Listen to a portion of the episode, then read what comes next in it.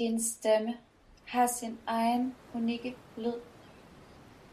Det du har at sige er vigtigt.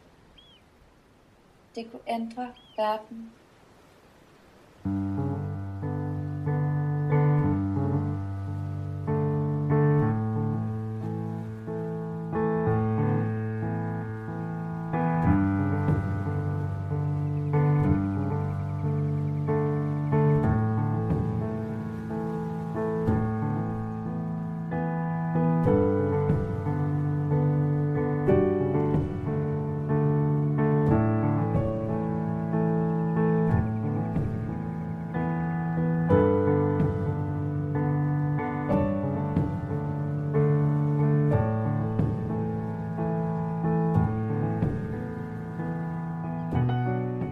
Velkommen til Læbernes Sandhed.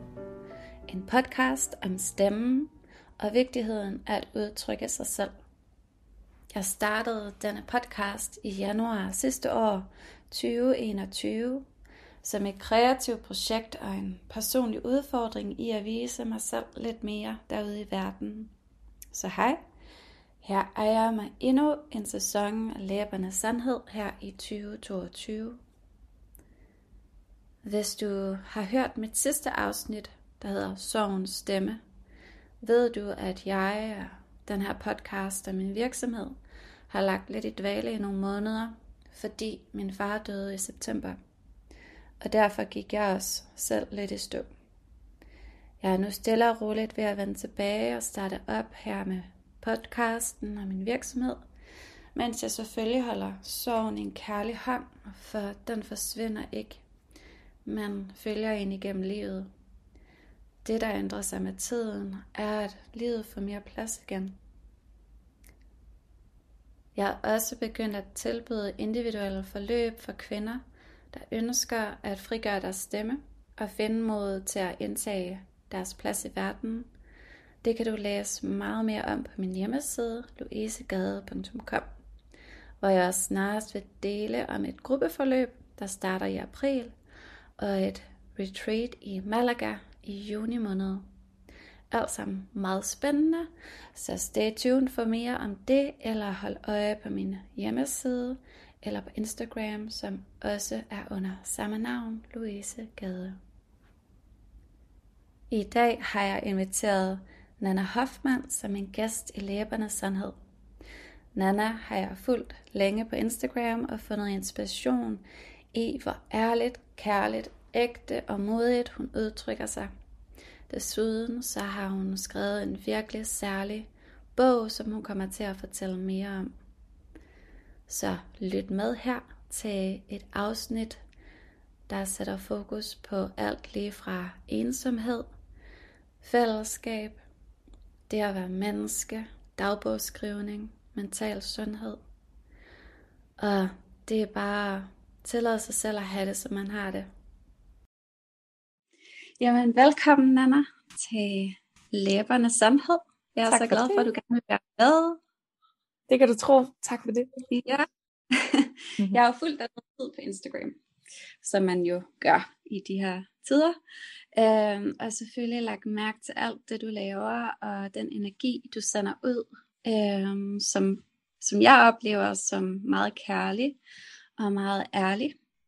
Øhm, og den her podcast handler jo om at være ærlig øh, og tale sin sandhed og udtrykke sig, så det passer rigtig godt ind. Øh, så har jeg selvfølgelig også lagt mærke til, at du har udgivet en bog, der hedder Ikke alene sammen. Er det rigtigt? Ja, det er helt rigtigt. Ja. Det er lige det, den ja. hedder. Hvor du skriver øh, om det ikke at være alene. Ja. Øh, og det er jo rigtig meget en udtryksform også at udgive en bog øh, med ord, som øh, resonerer hos andre. Det virker til, at der er rigtig mange, der er glade for den allerede. I hvert fald. Yeah. Ja, det har været helt fantastisk. Um, det er helt klart noget af det, som at jeg synes, det har givet at, at skrive en bog, altså lige præcis af den titel, at ikke alene sammen, at det handler om alle de ting, vi måske tror, vi er alene om, og, og alle de ord, vi måske ikke tør at få sagt, fordi vi er bange for ikke at blive mødt i dem. Eller vi er bange ja. for, at der ikke er noget fællesskab at finde, øh, så frem vi, vi siger de ord, eller siger de ting, som, som der faktisk er relevante for os og vores liv. Øhm, så for mig sådan helt personligt har det også været fantastisk faktisk at, at få alle de ord ud, og så blive mødt, at også bare som mig for indiv- som individ, har det simpelthen ja. været sådan en gave øhm, at, at blive mødt i mit allerinderste. Ja, har det så gjort, at du har følt dig mindre ensom og alene? Ja, det har det faktisk. Ja. ja. Øhm, ja. Og, og på den måde, at, at det er en, altså virkelig en gave og noget, som at jeg også mærker i, øhm, i min yogaundervisning, eller i øhm, de events, jeg har holdt, og alt sådan noget, at jamen, det kan godt være, at, at folk kommer op til mig og siger, ej, du er så modig, fordi du er så skrøbelig, eller ej, du fortæller bare lige præcis, hvordan du har det. Øh, og det gør, at de føler sig set. Øhm, men der synes jeg også, det er rigtig vigtigt at understrege, at jeg føler mig også set i de øjeblikke, og det tror jeg, at der er rigtig mange øh, kunstnere, talere, øh, sanger, hvad, hvad man end begiver sig med, at, at vi bliver også set, når det bliver reflekteret ja. tilbage til os, og, og jeg har følt mig meget mindre ensom, øh, fordi jeg har jo også fundet ud af, nå hey, det har, var virkelig ikke noget, jeg var alene om. Det er noget, vi er sammen mm. Ja. Hvad har egentlig inspireret dig til at skrive den bog? Hvor det er udsprunget fra? Ja. Øhm, jeg startede med at skrive bogen for i 2019, mens jeg boede på Bali. Og jeg tror, ja. jeg havde bare sådan en... Jeg havde haft spiren længe, og var sådan, en dag skal jeg skrive en bog. ja. og, så, og så var det ligesom om, at så da jeg landede der, bare et par uger efter jeg var landet der, så var jeg sådan, it's time. Øhm, så jeg skrev faktisk rigtig, rigtig meget øh, der øh, to-tre timer, hvor jeg bare skrev tingene lige præcis som de var, og gik ikke op i, om at det skulle have en bestemt genre, eller om det skulle give mening for nogen andre end mig. Øhm, det var bare alle de ting, som, som jeg gerne har ville sige, om ikke andet så for mig selv, øhm, mm. efter nogle virkelig hårde, især teenageår, øhm, men også en barndom, hvor jeg har meget bare følt mig følt mig udenfor og følt mig anderledes, og på den måde ikke sådan helt fundet et, et net, et sikkerhedsnet, eller en, en fornemmelse af, at, at jeg må også gerne være her. Øhm, mm. Så det var sådan mange af de ord, der begyndte at få liv i den tid, hvor jeg begyndte at skrive dagligt, mens jeg var der. Øhm, ja, og så i løbet af coronatiden, de sidste par år efter jeg har været tilbage i Europa, så har det sådan mere og mere taget form som en genre, en rød tråd, og så ligesom fundet ud af, okay, hvordan kunne det her måske også give mening for andre at læse? Ja, ja det er jo altså ekstremt oplagt lige nu i den verden, vi, der foregår lige nu. Ja. Så det er jo, hvordan man kan ha- have haft en idé nogle øh, år tilbage, og man begynder stille og roligt på den, og så lige pludselig så sker der noget i sin ydre verden, der gør, at det giver lige pludselig endnu mere mening, end, end bare hos sig selv. Ja, lige præcis. Ja. Det, det, var det, der, det var egentlig ret vildt, og jeg kan huske i foråret 2020, da de lige pludselig begynder at snakke om det her sammen hver for sig. Og der var jeg bare ja. sådan her, what? Det er jo nærmest navnet på den bog, jeg faktisk havde ved at skrive det ja. sidste år. Ja. Øhm, og jeg tror faktisk, at på en eller anden måde, at, at det gav mig en styrke, fordi at det også gav den der sådan, okay, der, der er virkelig andre, der også trænger til øhm, et fællesskab. Øhm, og ikke nødvendigvis samlet om noget specifikt, men om ikke andet, så bare samlet om, at vi er alle sammen mennesker, der har en eller anden menneskelig oplevelse. Øhm, mm. Og bare det kan føles enormt ensomt, hvis at de ting, vi går med hver eneste dag, føles som om, at ej, det er jeg den eneste, der har. Ja. Øhm, så det har været altså, meget full circle på en eller anden måde her, øh, som det er kommet rundt øh, de sidste år. Ja. Ja, ja. Altså jeg kan jo godt relatere til det. Øh, det tror jeg, at nærmest alle mennesker på kloden vil kunne relatere til at have følt sig ensom på et eller andet tidspunkt i sit liv. Øhm, at det, og selvom man er fysisk med nogle mennesker, eller man mm. sidder selv, altså der kan være mange former for ensomhed, ikke? Øhm, 100 procent. Ja, at, at det kan være svært at connecte, så man snakker med et menneske, yeah. og så alligevel ikke føler sig connected. Ja. Øh, der er mange ting i det egentlig. Det er ikke bare, at man er selv alene fysisk. Der er også så meget i det. Det med at være ja. ensom. Helt vildt. jeg tror, at det, at det er en kæmpe misforståelse på en eller anden måde, eller at måske noget af det, der er fulgt med øh, stigmatiseringen af ensomhed, øh, at det er sådan, om det ser kun ud som en person, der sidder alene til en fest, eller ja. et eller andet, at det er, sådan, ja. det er blevet billedet på ensomhed. Men præcis mm. som du siger, så findes ensomhed i så mange former.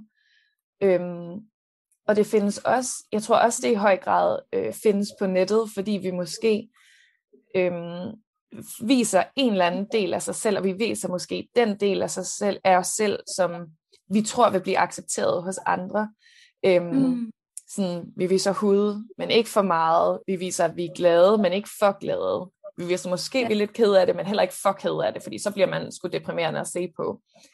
Så ja. det er sådan, den variation, eller den version af folk, som folk får lov at se af os, det, det er måske os, men det er ikke sådan hele os.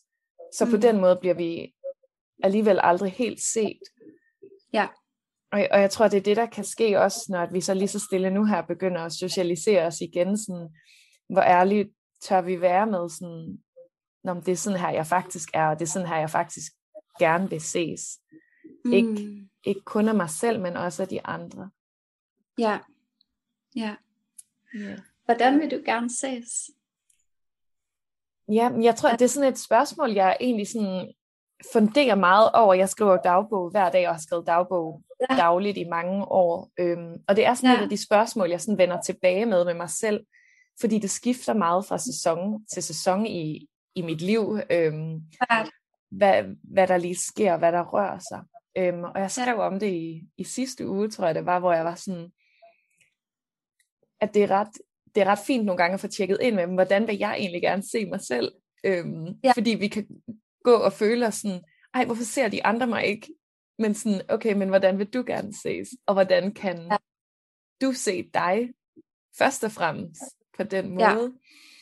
Ja. Ja. Øhm, så jeg tror lige der, hvor jeg er nu, at der vil jeg rigtig gerne skabe lidt plads for mig selv øh, i forholdet til mig. Øhm, at du ved, kunne udforske lidt flere af de her sådan multitudes, øh, som vi er som mennesker. Fordi ja. jeg har følt mig enormt sådan, øh, spærret inde, øh, bogstaveligt talt, men også øh, følelsesmæssigt, i min egen opfattelse af mig selv i løbet af de sidste to år. Øhm, mm. Fordi mit mentale helbred har været virkelig, virkelig skræntende. Jeg er en af dem, der bare er blevet simpelthen så ramt, øhm, fordi jeg har ja. psykiske sygdomme, øhm, og at de ligesom de har bare fået så meget magt over mig i løbet af de sidste par år, og det er selvfølgelig noget, jeg får masser af hjælp til, mm. men bare sådan i min egen opfattelse af mig, øhm, mm. har det været så, øhm, åh, det har været lidt hårdt på en eller anden måde at se mig selv sådan forsvinde ind til sådan en sandhed, eller en mm. beskrivelse, at når jeg er kun den her sådan deprimeret person, der har virkelig meget angst, som ikke har plads til at, at bare have det sjovt, eller bare fjolle rundt. Øhm, og det har virkelig set, set sådan min egen opfattelse af mig, bare sådan svinde ind til den her enorm angste og deprimerede person, som jeg også er. Det lever også inde i mig. Mm. Men, mm. men lige nu er jeg sådan der, hvor jeg prøver at åbne mere op for, at sådan, hey, jeg, jeg kan også godt lide at have det sjovt, og at fjolle rundt og lave ting for no fucking reason. Øhm, og det er et ret dejligt sted at være sådan lige så stille og, og åbne øjnene op for sådan, hey, det kan godt være, at du er ked af det og virkelig træt tit, øh, og går til læge hele tiden og ser en psykiater og sådan noget, men du er også dig øh, med alt, hvad det indebærer. Du har også plads til at have en fucking god dag, selvom du har haft en lorte uge, eller et eller andet. Altså sådan, at der bare bliver åbnet op for lidt mere, ja, lidt mere breathing space, at det ikke skal være sådan, om du må kun være denne her ene ting. Ja, ja. Ja, så det er lidt der, jeg selv er. ja, helt sikkert. Ja. Altså, jeg kan relatere til, også til, til det her med at have depression og angst. Det er ikke noget, jeg har nu, men jeg har haft det. Mm. Så det kan jeg godt relatere til, hvordan det, øhm, det kan påvirke en og ens øh, dagligdag og liv og velbefindende. Ja. Og, og meget egentlig identitet, og hvordan man ser ja. på sig selv. Øhm, er jeg så sådan en, som bare er deprimeret og angst, eller er jeg også andet, og, ja. øh, og også øh, i forhold til at connecte med folk, ikke? Øh, ja. Åh nej, har jeg i hvert fald selv oplevet, har jeg nu været for, for deprimeret til, at de gider at være sammen med mig. Skal jeg være lidt glad også, så der er en balance. Ja. Øh, jeg ved ikke, om du kan genkende, men det har 100 procent. 100 procent. Det er så vildt. meget udfordret med. Ja, for det er nogle vilde ja. øjeblikke, de der. Jeg har virkelig mærket det med mig selv, øhm, især i slutningen af sidste år, hvor jeg blev sådan, hvor min depression bare begyndte at fuldstændig tage over mit liv øhm, ja. igen, som det kan gøre, og det er jo det, der er det forfærdelige med mentale sygdomme, at, sådan, at de kan snige sig ind, og man opdager det næsten ikke undervejs, og så lige pludselig, så vågner man op en morgen, og så er det sådan, she's here. Øhm, ja. Og der begyndte jeg virkelig meget at tænke på den der måde, øhm, også fordi jeg har været selvstændig de sidste par år, og jeg har været sådan, ej, jeg begynder at miste klienter, jeg begynder at miste mm. øhm, chancen for at få jobs og alle de her ting, hvis jeg bliver ved med at sige, hvordan jeg egentlig har det. Fordi ja. måden, jeg havde det på, var bare af helvedes til. Ja. Øhm, og, der er det lige pludselig sådan et, et sjovt øjeblik, hvor man sådan skal gøre lidt op med sig selv, sådan, okay, men skal jeg tale min sandhed, øh, det her med ærligheden, som du snakker om, eller skal jeg sådan, du ved, shape mig selv ind i denne her, øh, du ved ikke, samfundsaccepterede version, hvor jeg er lidt mere glad, eller et eller andet, selvom jeg overhovedet ja. fucking ikke er glad. Ja. Og jeg tror, at for ja. mig, der har det handlet rigtig meget om faktisk bare at få super meget plads. Det er noget af det, jeg arbejder mest med min terapeut, om bare at få plads til, hvis, sådan, hvis jeg er mega ked af det, og har nogle så hårde uger, at jeg så bare har det. Fordi mm. det er mm. ligesom om, at når det får rum, jamen ja. så får alt det andet også rum. Øhm, hmm. De super fine øjeblikke, som jeg sagtens skal have på en dårlig dag, eller hvor nu, som jeg også mærker, altså mange måske mærker, at foråret er på vej, og sådan, okay, men jeg ja. er også en del af naturen. Jeg, jeg mærker også den her rise in energy, der bare sker naturligt. Fordi hmm. jeg har haft rum til også ligesom at komme igennem vinteren. Ja. I stedet for det der med at trykke ned og passe ind, at at det synes jeg næsten sådan kan forværre alle symptomer og gøre mig endnu mere ked af det, eller endnu mere angst, ja. hvis ja. jeg ikke må være det. Mm. Ja. ja, præcis. Ja, um, og det er nemlig at, at have det, som man har det, når man er ja. selvstændig. Det er mm. noget af en udfordring. Der er forskel på at have et, et job-job i godsøjen, øh, og have nogle kollegaer, der kender en, hvor man godt lige kan have en dårlig dag øh, ja. og det er okay, og det kan man sige højt, og så er man der så godt man nu kan til at være selvstændig og skal sælge ting og skal connecte med klienter, hvor man skal være den, der skal være, der har den. Ja, øh, ja det, det kræver noget helt andet af en, og samtidig med, at man skal være professionel, og også give noget af sig selv personligt. Øh, mm. Hvordan navigerer du i det? I forhold til at ja. være ærlig i det ja. også, som jeg også nævnte lidt så. Ja, jeg synes det har været, jeg synes 2020 var det, sådan, var det okay for mig, fordi jeg sådan selv havde det bedre. Jeg var ikke sådan udkørt af epidemien på samme måde, som jeg fandt mig selv ja. sidste år i. Altså, i 2020 synes jeg, det gik fint, og jeg havde en masse nye initiativer kørende, øhm, primært på min, ja, på min engelske profil, hvor at jeg ja, udbyder yoga online og har alle mine coaching-klienter og sådan noget kørt ind over. Og det fungerede faktisk rigtig, rigtig fint. Og der var jeg sådan, jeg var på en eller anden måde stadig hopeful. Og så mm. var det ligesom om, at så nærmede vi os sådan vinteren 2020-2021, den overgang der. Og ja. så synes jeg bare, at det sidste år har været så hårdt. Øhm, men jeg, jeg følte mig sådan lidt heartbroken over, at man havde sådan lidt håbet, at om 2021 vil blive sådan året. It's over, we're fine. Um, yeah. Og så var det ligesom lidt den der skuffelse over, at nå okay, det, tingene ændrede sig ikke bare fordi vi flippede en kalenderside-agtigt. Mm. Um, yeah. Der startede jeg året med um, at være sengelæggende mere eller mindre i tre måneder, og havde ikke nogen klienter, og sat, jeg har, jeg har et online øh, yoga-gruppe, hvor jeg underviser øh, en gruppe kvinder fra hele verden, øh, som har mm. sådan abonnement, statusordning. Ja. Ja, og det satte jeg fint. på pause øhm, i hele den periode, og det er ellers sådan min, det har været sådan min main source of income. Men jeg blev nødt Ja. til bare at trykke pause på alt, og dem er jeg hudløs ærlig med. Mm. Øhm, altså, som nok nogle af de eneste af mine klienter, hvor jeg sådan, de ved, de ved præcis, hvordan jeg har det, og, og det var jeg virkelig bange for, at, at sætte på pause og fortælle dem, at sådan, jeg kan ikke fortsætte, som jeg har det lige nu.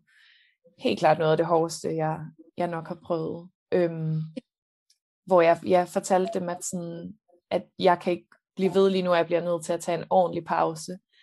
Øhm, og jeg var så bange for at blive, at blive tabt.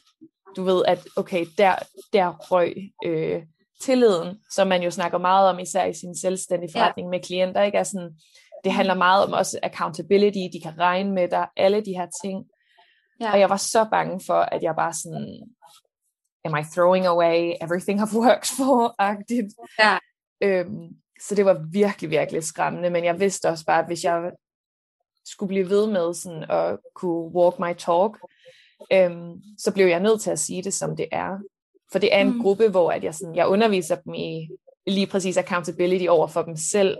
Vi Ja. skriver dagbogsskrivning, vi laver meditationer, vi gør alle de her ting, som, Ja. som kræver øh, ja, tillid til sig selv, øh, uanset hvordan man har det. Så jeg Mm. følte mig simpelthen som, jeg tror jeg ville føle mig som lidt en svindler, hvis at jeg sagde alt det til dem, men så, du ved, selv pushed through, og øhm, jeg lod som om, at alt var fint, selvom at det overhovedet ikke var det. Ja. Øhm, Ja. og der havde jeg faktisk en rigtig god oplevelse. Altså sådan, de, de greb mig sgu, og var bare altså, fuld opbakende, og vi kører stadig den dag i dag, så det er et år senere, øhm, så Mm. du ved, det har været no harm, tværtimod, fordi at jeg tror også mange af dem, de så lige pludselig se, eller kunne se sådan, "Ah, okay, Nana, hun er også menneske, og, Ja. øhm, og, og det gav måske også dem endnu mere en tillid til faktisk øh, den undervisning, de modtager, og, og det produkt, jeg udbyder, sådan, som er uden for mig, at det alt sammen kommer fra et reelt og ægte sted. Ja. Ja. Så det var en ret fin Ja. oplevelse. Jeg var simpelthen så bange for, for at skulle gøre det. Så, Altså, du ved, det var det- sådan helt øh, palpabelt i kroppen. men det var- giver rigtig god mening, som du siger, i forhold til at voksen talk og at skabe Ja, tillid. præcis. At du virkelig, altså du, du gør det, du prædiker, eller man skal Ja. sige. Ja, Øh, og viser dem det i en handling. Øh, du snakker ikke om det. Det er jo, det vil jeg da også tænke, at, at det, det vil skabe ekstra tillid, øh, egentlig, ja, at, at gøre det, og viser dem vejen på den måde, ikke? lige nøjagtigt. Ja. ja, på den måde så fungerede det simpelthen øhm, på den bedste mulige måde. Øhm, men lige nu er jeg faktisk øh, jobsøgende. Jeg har sagt mit øh, ellers største freelance job op, som jeg havde i, øh, i Belgien, hvor jeg underviste og havde klienter. Faktisk fordi, at jeg synes, at jeg lidt skylder mig selv og mit helbred på en eller anden måde at prøve noget andet, og prøve at Mm. være lønmodtager på deltid.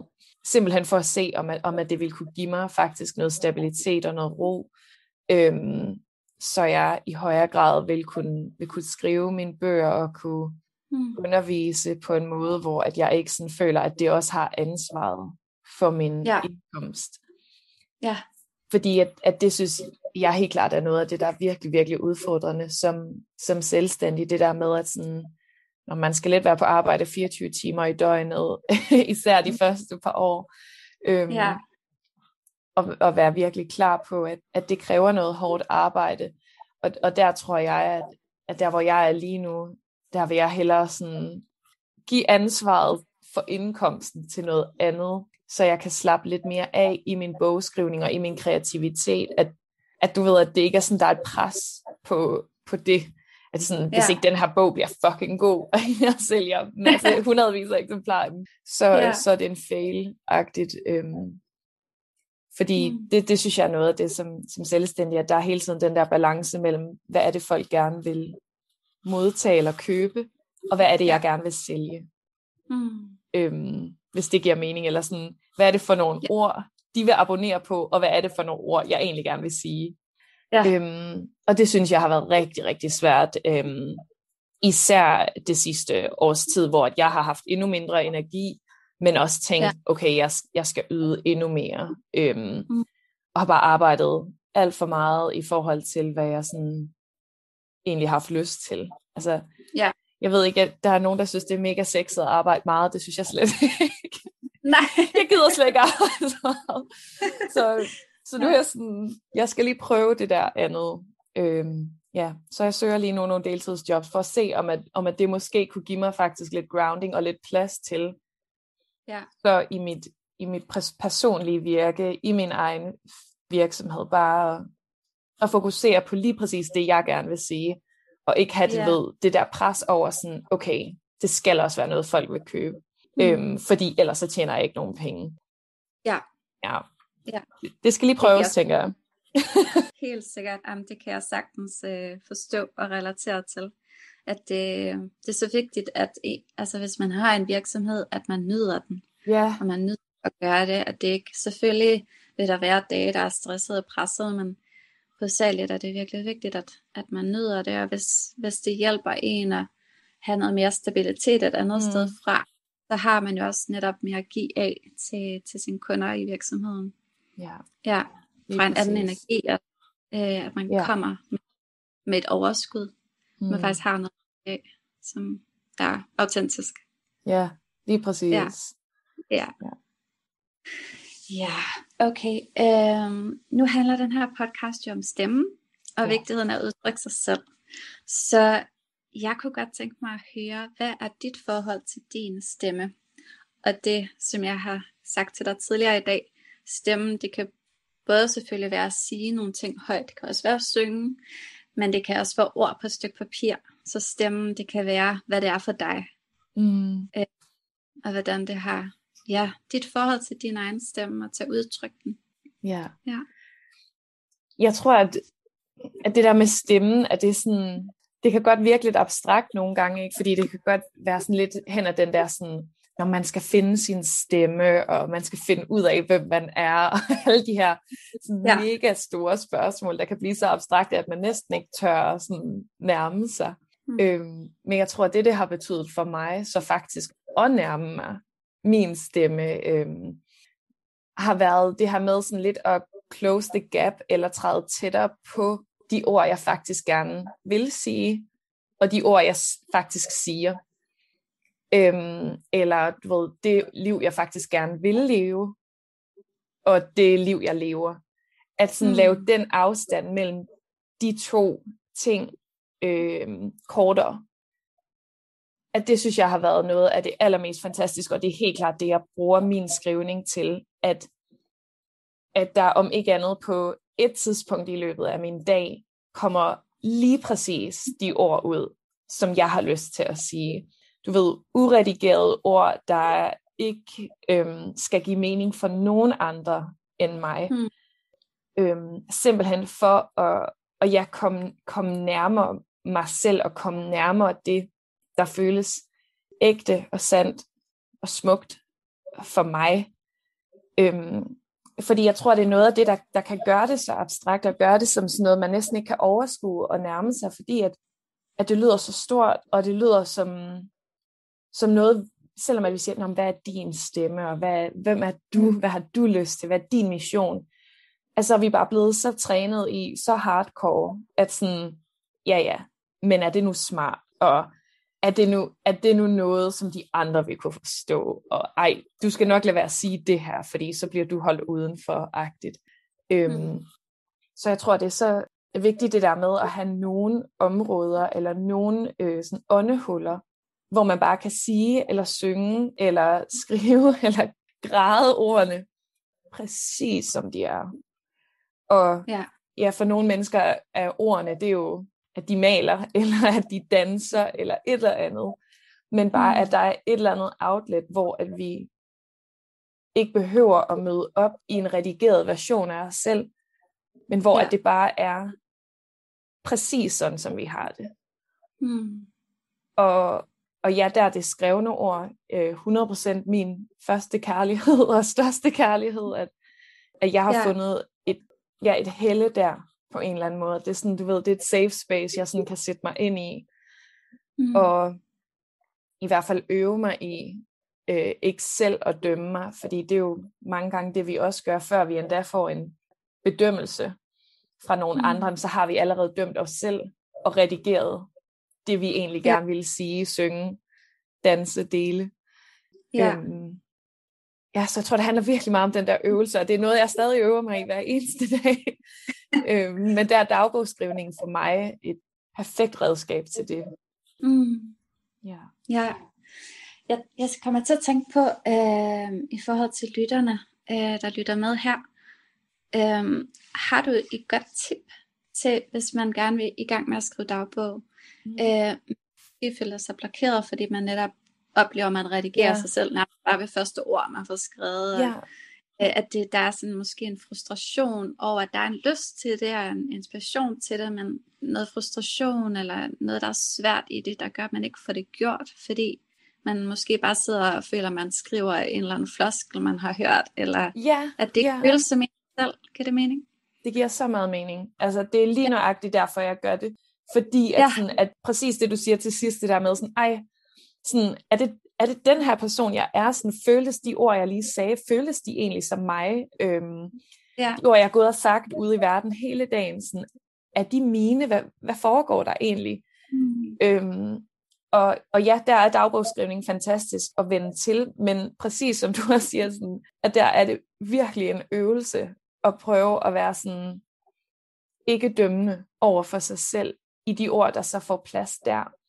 Mm. Øhm, det skal siges, at jeg er ved at skrive en dagbogsguide, og den er nemlig lige præcis øhm, for faktisk at ja, guide folk igennem den her øhm, frustration. Og jeg tror, at altså, der er rigtig mange, jeg har været i sådan, psykiatrien, i, en, jeg har jo ikke været i psykiatrien, jeg har været øhm, en del af psykiatrien i 10 år, og der er så mange psykologer og terapeuter og læger, der anbefaler det her med, at du skal skrive følelsesdagbog, du skal, du skal lære at, at forstå, hvad det er, du føler, og alle de her mm. ting, og få de tankemøller ud. Men der er ikke nogen, der siger, hvordan man skal gøre det. Ja, yeah, øhm, but how? ja, præcis. Det er sådan, nå, okay. skide god idé.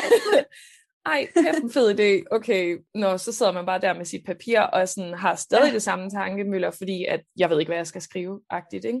Øhm, ja.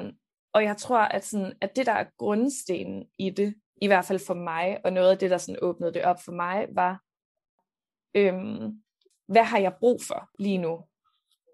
Hvad, hvad har jeg behov for at sige? Eller hvad har jeg behov for, at nogen andre siger til mig? Mm. Ved, hvis man har en ærlig samtale, øh, jeg har det mange gange med min mor, eller min søster, eller et eller andet, og sådan mm. i hårde øjeblikke, hvor jeg sådan nærmest går og håber på, ej, kan du ikke bare sige til mig, at alt nok skal gå? Eller et ja. eller andet, eller at, at jeg er elsket, selvom at jeg har været ked af de sidste fire måneder, og jeg ikke længere ved, hvordan det føles at vågne op og have lyst til at stå ud af seng. Øhm, ja. sådan, at man sådan kan øve sig i at skrive de ord til en selv. Det har været altså en revolution for mig, at, at jeg kan skrive lige præcis det, jeg har brug for at høre på de dage. Altså sådan, jeg arbejder meget med det, der hedder sådan permission slips, eller du ved, små tilladelser, ligesom i kontaktbogen, som man fik med mm. øh, i folkeren. Øhm, ja.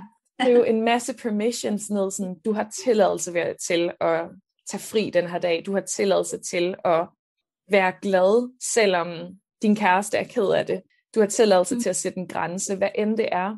Så man begynder at få bare lidt af et sprog, der, øhm, der nærmer sig en sandhed. Og det er mange gange nemmere at få i en, i en anden person. Altså at man skriver til sig selv, i stedet for ja. nødvendigvis som sig selv. Det er jo stadigvæk en, en selv, der skriver, og, og der kan det godt blive lidt abstrakt, men det er mange gange øh, lettere i starten at skrive du.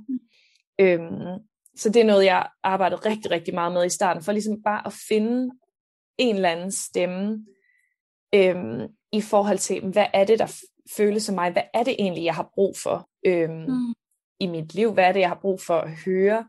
Øhm, hvad er det, jeg, jeg går og drømmer om at kunne sige? Så man sådan kan tillade sig selv at lave lidt en, en anden slags virkelighed på siderne. Ja. Hvor at ja, man, man bare sådan kan begynde at sådan lige dyppe tæerne ned i, hvordan vil det føles at skrive mm. de ord, som jeg trænger til eller skrive med en stemme, der måske føles som min. Ja. Ja, fantastisk. Altså, så man nærmest skal skrive et brev til sig selv. Ja, lige nøjagtigt. Okay. Louise, kære Nana, du er... Ja, eller den lige nøjagtigt. Ja. Sådan, ja. jeg, ved, jeg ved godt, du har det mega hårdt lige nu, og jeg forstår ja. virkelig godt, det er svært. Du gør dit mm. aller, aller bedste. Øhm, ja. Bare hold ud lidt endnu. Er der noget, du trænger til? Øh, du mm. ved sådan tale i et virkelig, virkelig sådan kærligt og mildt, mildt sprog. Ja. Øhm, fordi det er mange gange trygheden, der mangler, før at vi sådan, du ved, tør åbne op. Det, det kender alle nok, ja. hvis at, du ved, man har nogle virkelig gamle venner, eller en søskende, eller et eller andet. Folk, der bare har kendt en gennem alt. Ja. At der ja. er det allerede nemmere at, at åbne op, selvom at det måske ikke er nemt, men der er ligesom mere øh, rum for det, end hvis man taler ja. med nye venner, som mm. man mødte for to uger siden på uni for første gang, eller et eller andet. Øhm, ja. Så ligesom få etableret den der tryghed. Øhm, mm. Fordi at så snart, at okay, ej, jeg bliver faktisk lyttet til, jeg bliver faktisk set, øh, lidt refereret tilbage til det, vi snakkede om i starten, at sådan, okay, jeg, jeg må faktisk godt være her. Ja. At så bliver det nemmere sådan at begynde at tabe ind til nogle af de andre ting, som dagbogsskrivning også kan hjælpe med, øhm, i forhold til at finde ud af sådan, okay, jeg skammer mig virkelig over det her, hvordan kan jeg hjælpe mig selv igennem den skam, eller jeg er virkelig, virkelig frustreret over det her, hvordan kan jeg skrive mig ud af den frustration, øhm, ja. enten med mig selv, eller med mit liv, eller hvad det er, der foregår. Men jeg tror, at trygheden skal være den der sådan, grundsten. Mm. Ja. Og der kan det, det være lyder... godt at skrive i anden person i starten. Ja, Jamen det, det lyder nærmest som om, at hvis man skriver du til sig selv, så kan det blive mere sådan en, en væren og kærligt lige nu og her. Ja. ja. Og jeg, jeg det måske åbner lidt mere op til noget, der skal forandres, ændres, noget man skal tage handling på. 100 procent. Det kan man sagtens sige. Altså det er mange gange sådan, nu har jeg skrevet i så mange år, så jeg møder meget op bare på siden, ser hvad har jeg behov for i dag. Men det var ja. meget af det, som at jeg fulgte i starten, var sådan, okay, er jeg, er jeg et sted i dag, hvor at jeg sådan, så præcis som du siger, kan tage action? Er der noget, mm. øh, jeg har lyst til at reflektere over øh, min krop, mit job, øh, hvor meget energi jeg giver ud, hvor meget energi jeg har? Eller ja. har jeg bare behov for øh, at, at få et kram i ord, ja. og give mig selv det her sådan øjeblik, hvor mm. jeg bare sådan kan læne mig tilbage, og og der er nogen eller noget, der passer på mig alligevel. Ja. Ja. Ej, det er godt det er virkelig... op. ja. Hvordan, hvad har det, øhm, har du kunnet mærke en forskel i dig selv, efter du begyndte at skrive dagbog? Det lyder som om, du gjorde det i mange år, men, yeah. men mm, hvad, hvad gør det ved dig, og hvad gør det for dig at mm. gøre det? Ja, jeg har skrevet dagbog, siden jeg var helt lille.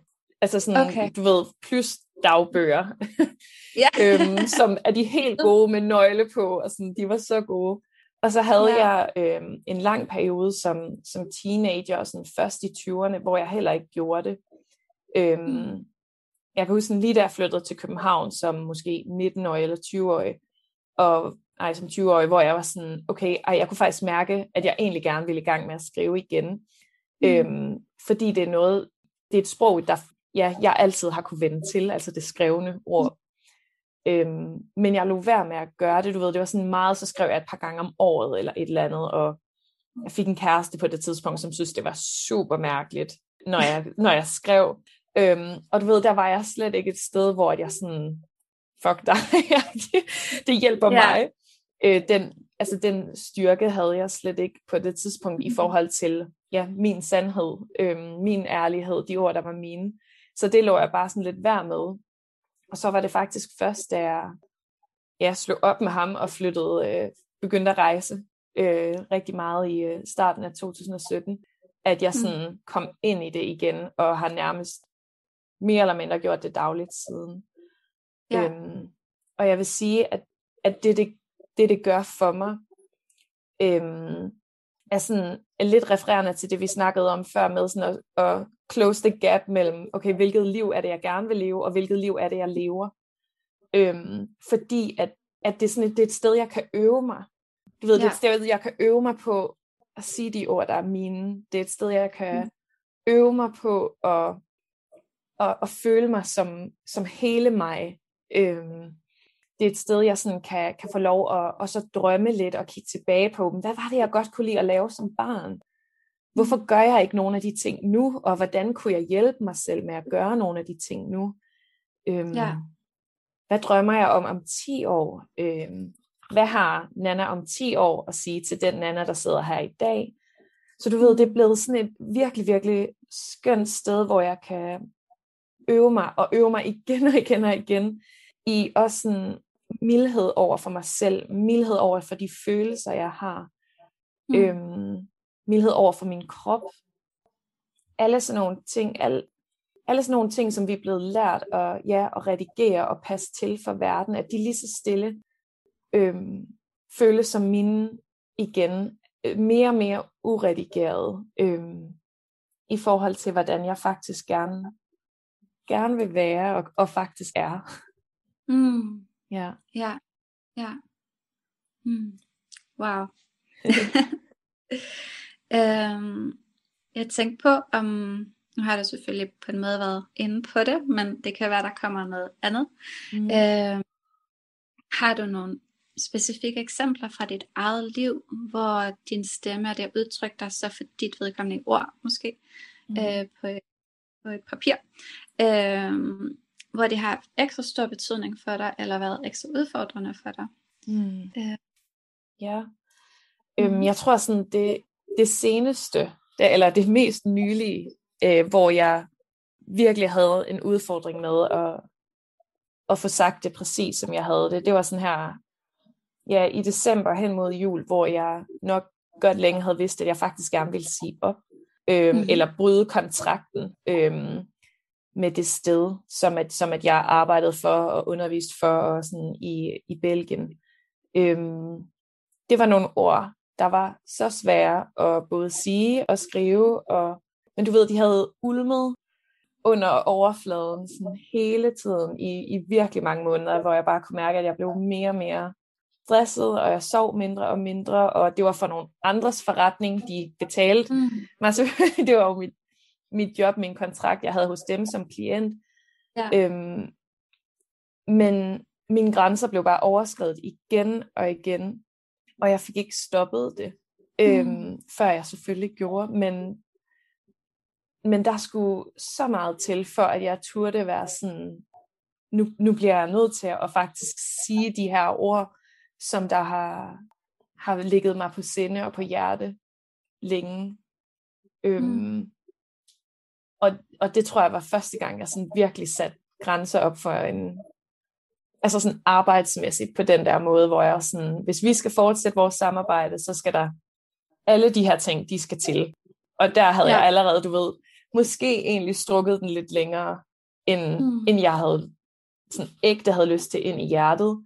Men jeg er også sådan, okay, ja. det er første gang, jeg skal gøre det her. Nu bliver jeg nødt til lige at se, hvordan det føles. Mm. Øhm, og de kunne ikke møde nogen af de krav, jeg havde stillet. Så der blev det nødt til at være sådan, okay, så skal vi ikke arbejde sammen mere. Mm. Og, og det var godt nok svært.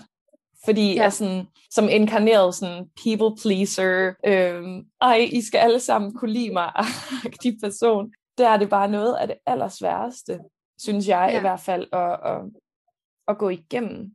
Mm. Øhm, men også noget af det allerstærkeste. Altså jeg er så glad for, at jeg har gjort det nu, at jeg virkelig sådan faktisk fik øh, øvet mig ud i den virkelige virkelighed med sådan, ja. og så sige de ord til nogle andre, eller bruge det i praksis, som jeg ellers havde mm. skrevet med mig selv om længe, sådan, jeg ved godt, du er træt, jeg ved godt, det her for meget, du er stadig elsket, hvis at du stiller nogle krav op, alle de her ting, mm. der går ud sådan at bruge det i praksis. Øhm, ja. I en virkelig voksen verden. yeah. Det var, åh oh, man, det var simpelthen så skræmmende, og så faktisk også, fordi min frygt var at blive afvist i det. Ja. Og det blev jeg, ikke? Mm. Øhm, at de sagde, så, så er du heller ikke mere væragtig. Det var sådan, jeg lidt følte mig bagefter i hvert fald. Ja. Øhm, men jeg har haft det bedre, end jeg har haft det meget længe siden. Så jeg vidste også, at det var vigtige og rigtige ord at få sagt, øhm, Mm. og ligesom få afsted. Ja. Men af, hvor er det, hvor er det svært, når at man sådan lige pludselig står face to face med ja, den der drage, som man sådan forventer er på den anden side, og man har sit svær, Ja. og man er så klar. og så er det sådan, nå okay, jeg klarede den. ja. Ja. Ja. Man kan bruge så meget tid og energi på at forberede sig til en samtale, yes. en dialog, ikke? Ja. Øh, hvad skal jeg sige, hvordan skal jeg sige det? Og det er jo ofte, fordi vi så er over i deres behov, eller Ja. i en, hvordan undgår jeg at blive afvist og Ja. forladt. Lige nøjagtigt. Og- Men ikke hos, hvad har jeg brug for? Og Mm. mine behov er vigtigere, end at jeg bliver forladt og afvist. Ja, Det er meget sådan, ikke? Altså vi er så meget derude, sådan, okay, jeg har brug for det her, og så siger jeg bare det. ja Hvorfor? lige nøjagtigt. Det er det, der er Ja. så vildt, ikke? Det har, det har bare været sådan en lifelong training i at gøre lige præcis det, du forklarer der. Ikke? Altså sådan, skal lige over, Ja. skal lige over til dem først. Øhm, og får slet ikke sådan, præcis som du siger, tjekket ind med sådan, men hvad er det mit behov er, og hvordan er Mm. forholdet til mig selv, Ja. hvis jeg ikke følger op på det, jeg mærker. Hmm. Øhm, der er et digt i min bog, der hedder sådan En date med dig, som handler sådan om det her med, at vi er så klar til at, at skuffe alle, eller skuffe os selv, før vi skuffer ja. de andre. Hmm. Øhm, og at vi, når vi laver aftaler med os selv, eller siger til os selv, for mig, og især skriver til mig selv i dagbogen, jeg hører dig, jeg ser dig, det skal nok ændre sig, og jeg så går ud i den virkelige verden, og ikke gør noget ved det, Hmm. eller du ved, møder op på daten med sig selv, og man bruger al tiden på Instagram, selvom man egentlig gerne ville have brugt den for noget andet, ikke? Ja, ja. Øhm, at det sådan, at det, det forhold, vi har til os selv, er jo lige så vigtigt, som det forhold, vi har til alle andre. Hmm. Og jeg tror, i de der situationer, at der handler det virkelig meget om at være sådan, nøjagtigt som du giver udtryk for, at okay, men hvad er det, hvor er det mit behov ligger? Og så bliver Ja. jeg, jeg har faktisk ikke noget valg, jeg bliver nødt til at reagere på det, fordi mister jeg mit forhold til mig selv, og tilliden til mig, jamen, Ja. hvad er der så tilbage? Det er det. Det er, Ja. altså, det er jo faktisk at være lojal over for sig selv, ikke? Ja, Øh, Lige til sig selv, fordi hvis man gang på gang siger noget, man vil gøre, men man ikke gør det, så mister man faktisk tilliden til sig selv, til at Ja. man kan gøre det, at man Ja. vil gøre det. Øh, og hvis man gang på gang øh, går mere op i andres behov end ens egen, så er man jo illoyal over for sig selv. Ja. Og så får man netop skabt et virkelig usundt forhold til sig selv. Ja. Og så kan det heller ikke blive godt til dem, der er derude, for så er det ikke ægte og ærligt. Nej, Så er det faktisk bare egentlig manipulerende i Ja. virkeligheden. lige nøjagtigt. Ja, Ja. og det, du ved, lige pludselig så er man den der ven eller kæreste, hvad man nu skal sige, over for en selv, der siger sådan, ja, jamen, det skal vi nok finde ud af. Mm. Og så finder man aldrig ud af det, fordi der bliver aldrig Ja. ja. fuldt op. Man får aldrig den sms, man havde håbet på. Eller, altså sådan, Mm. man bliver sådan lidt den der øh, ghostende person i forholdet til sig selv. Og, øh, og det tror jeg er virkelig svært at lægge mærke til, indtil man sådan, du ved, bliver så self-aware, eller opdager situationer, hvor man har haft lyst til at sige nej, man siger ja, eller Mm. har haft lyst til at sige ja, men siger nej. Fordi, Ja. hvad nu hvis det betyder, ja, de andre afviser mig. I Mm. stedet for at tænke på, jamen hvad nu hvis det betyder, at jeg afviser mig. Netop, ja.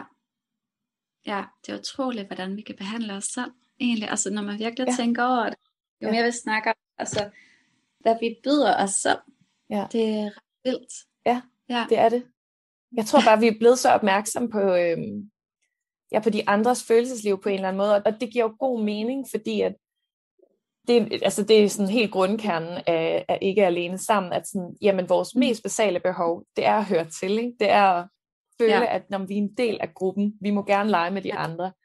Øhm, og hvis vi ikke er det, jamen så vores for, for vores forfædre betød det direkte død.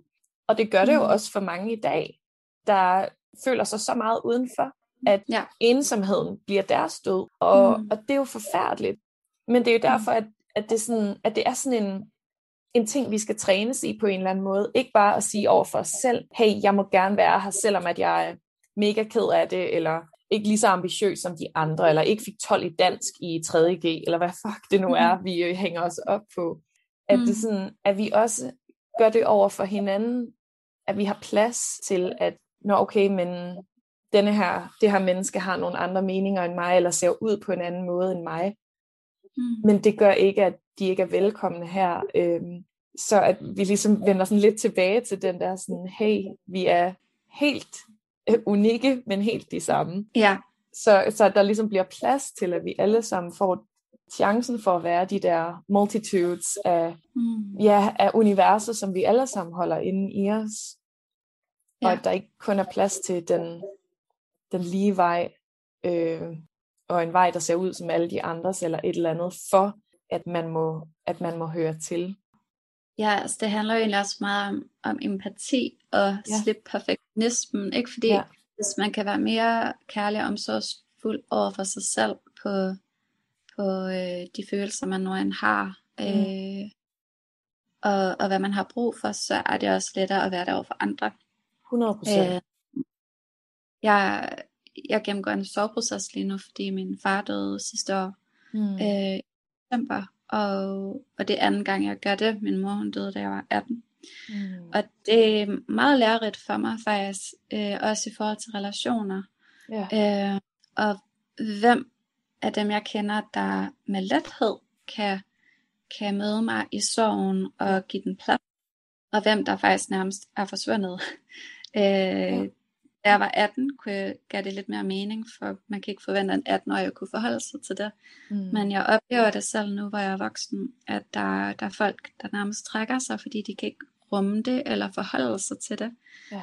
Øh, og det er jo nok ofte, fordi de, um, de selv har rigtig svært ved deres egen sorg, ja. øh, eller noget i den stil. Ikke? Um, men, men når, når vi ikke, øh, hvad skal man sige, tager ansvar for at øh, kunne rumme vores egne følelser, mm. så tager vi faktisk heller ikke ansvar for at kunne rumme andres.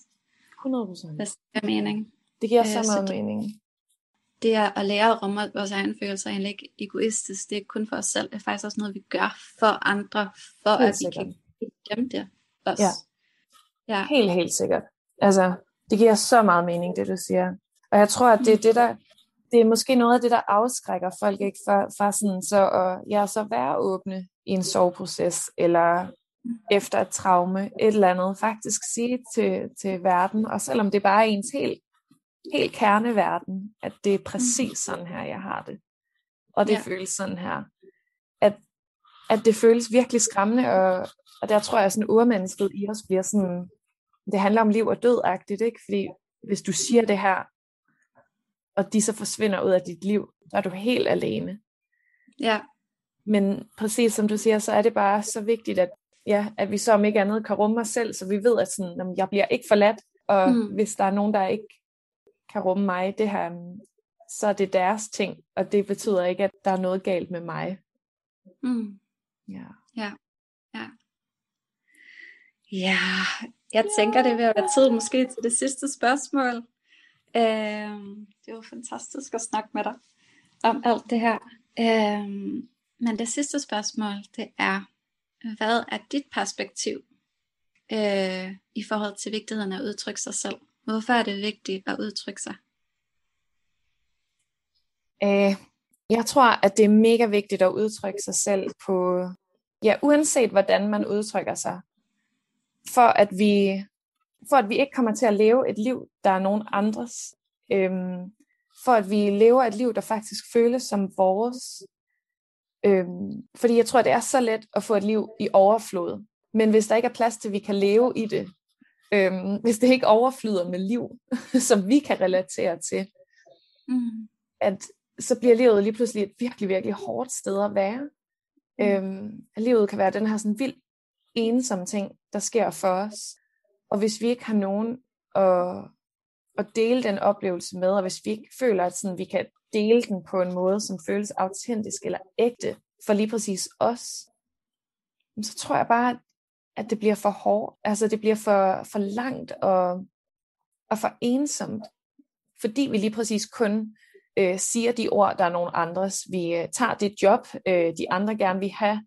Øh, vi får den kæreste, de andre ville synes, vi skulle øh, have. Altså sådan, vi får børn i den alder, de andre øh, får børn i hvad det, hvad det nu kan være af sådan store life øh, ting. Øhm, at vi kommer til at leve, leve andres liv på andres præmisser. Og, og det tror jeg fandme er, er hårdt at gøre i længden. Altså, og, og livet er allerede hårdt. Det er hårdt for os alle sammen en gang imellem. Det er en, hårdhederne er en del af den menneskelige oplevelse, sådan helt naturligt. Øhm, men jeg tror, der er en større, i hvert fald for mig, er der en større frygt i at, at leve et liv, som der ikke er mit, og øhm, at få et nej, som jeg aldrig havde givet mig selv chancen for. Altså det er virkelig vigtigt for mig, sådan, for eksempel da jeg begyndte at, at ansøge øh, eller sende manuskripter til, øh, til forlag, at ja. jeg ville sidde meget mere i dag og være ked af det, hvis jeg aldrig havde fået de afslag fra øh, forlagene, mm. end hvis jeg aldrig havde sendt dem ud, og aldrig ja. havde, du ved, givet mig selv chancen for at få et afslag.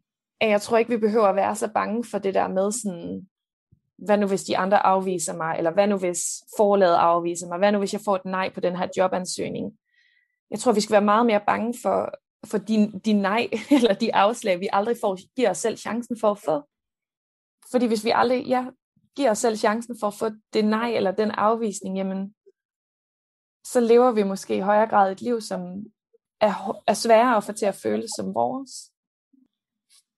Ja. Jamen, så det er så vigtigt at, at være modig og tage nogle chancer, og hvad det det der uh, citat, uh, jeg tror Brené Brown, hun siger det i en af hendes bøger, med at være in the arena eller outside ja, the arena. lige præcis. Altså, er, er du med inde og kæmpe, eller sidder du bare og kigger på og klapper af de ja. andre, der er in the arena, eller præcis. dømmer dem? ja, uh, lige nøjagtigt. Ja. Sådan, og, og the arena kan være vores liv, ikke? Altså sådan, sidder vi bare derude og sådan, nå okay, men jeg ser bare lige, hvad der kommer øh, i mm. dag. Eller er vi lever vi faktisk et liv, der er vores?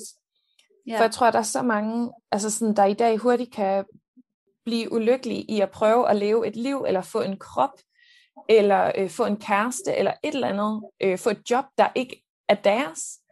Mm. Og så blive ulykkelige undervejs, fordi at sådan, ej, hvis bare jeg havde den krop, så ville alt være godt. Eller hvis bare jeg havde det job, eller det antal følgere, eller hvad fuck det nu er, man går yeah. op i, eller i hvert fald bider sig fast på. Og så bliver man ulykkelig undervejs, og når aldrig sådan at, ja, at blive forelsket i, i lige præcis den måde, du gør tingene på, eller øhm, yeah.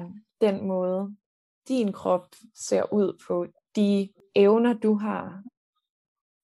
Og så tror jeg mm. bare, at vi går glip af rigtig meget øhm, af den magi, der er vores, hvis vi bliver så fixeret på den magi, der er de andres. Mm. Ja. ja, præcis. Ja. Ja. Tusind tak, Nana. Er der noget her til sidst, du øh, har på hjertet, noget du har lyst til at, dele eller sige? Nej, jeg tror, jeg, jeg føler mig meget content. Ja. og er glad. det ja, det, det kan du tro. Tak, Louise. Jamen, så tak. Og øhm, så selvfølgelig, jeg er sikker på, når folk har hørt det her afsnit med dig, at de sidder og tænker, hvor kan jeg finde Anna hen? Så hvor kan folk finde dig hen? Ja, jeg har min øh, danske profil, Ord fra Nana, øh, mm. hvor man kan købe min bog igennem, og øh, man kan købe en dagbogsguide lige her i løbet af foråret, så hvis man er interesseret i det, endelig stay tuned. Og øh, så har jeg min øh, engelske profil, Just Nana, hvor jeg deler mest i forhold til min yogarejse, og man kan købe mine online-serier og den slags. Mm.